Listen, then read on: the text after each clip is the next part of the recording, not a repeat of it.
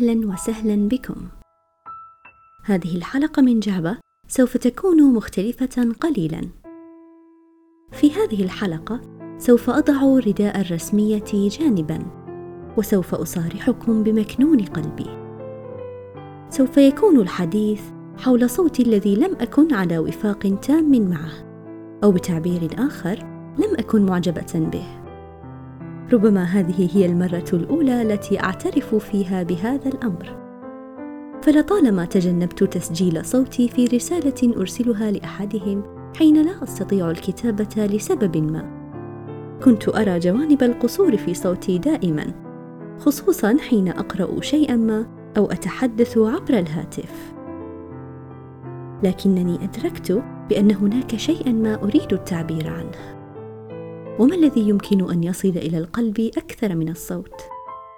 استجمعت أنفاسي وقوتي وقررت أن أضرب جميع ما أكره وما لا يعجبني عرض الحائط وأن أبدأ مشروع البث الصوتي الذي كان حلما يراودني منذ الصغر.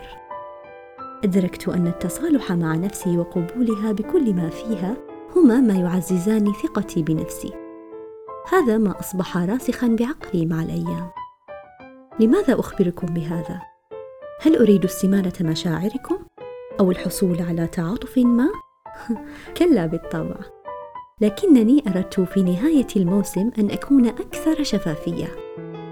هي مجرد فكرة أردت من خلالها أن أبوح لكم بما أعرف أنه ربما ولو كان بقدر بسيط سوف يساعد أحدكم في اتخاذ خطوة إلى الأمام.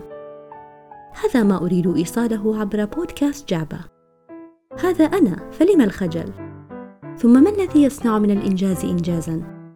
أليست تلك الأفكار التي تحمل بين ثناياها اضواء وقناديل ترشدنا نحو طريق التألق والنجاح؟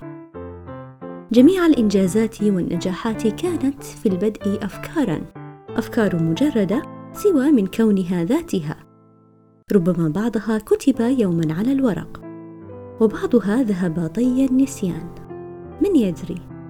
فالافكار كالأوهام ما لم تمسها أيدي الواقع. لا بأس إن لم نستغلها جميعا لكن نحن مجبرين على إعطائها حقها. ربما الآن ربما غدا من يعلم؟ قد تصبح في يوم من الأيام وساما يوضع بفخر على صدرك وتفرح به. كأن بي أسمع صوتا يقول لي صوتك الذي لا يعجبك اعلمي أن هناك في بقعة من بقاع الأرض. من يتمنى أن يكون له صوت فيسمعه به الآخرون. كوني شاكرة لما لديك. وأحبي كل ما بك. واصنعي لنفسك اثرا جميلا. يبقى حين يفنى الجسد. حانت لحظة الختام.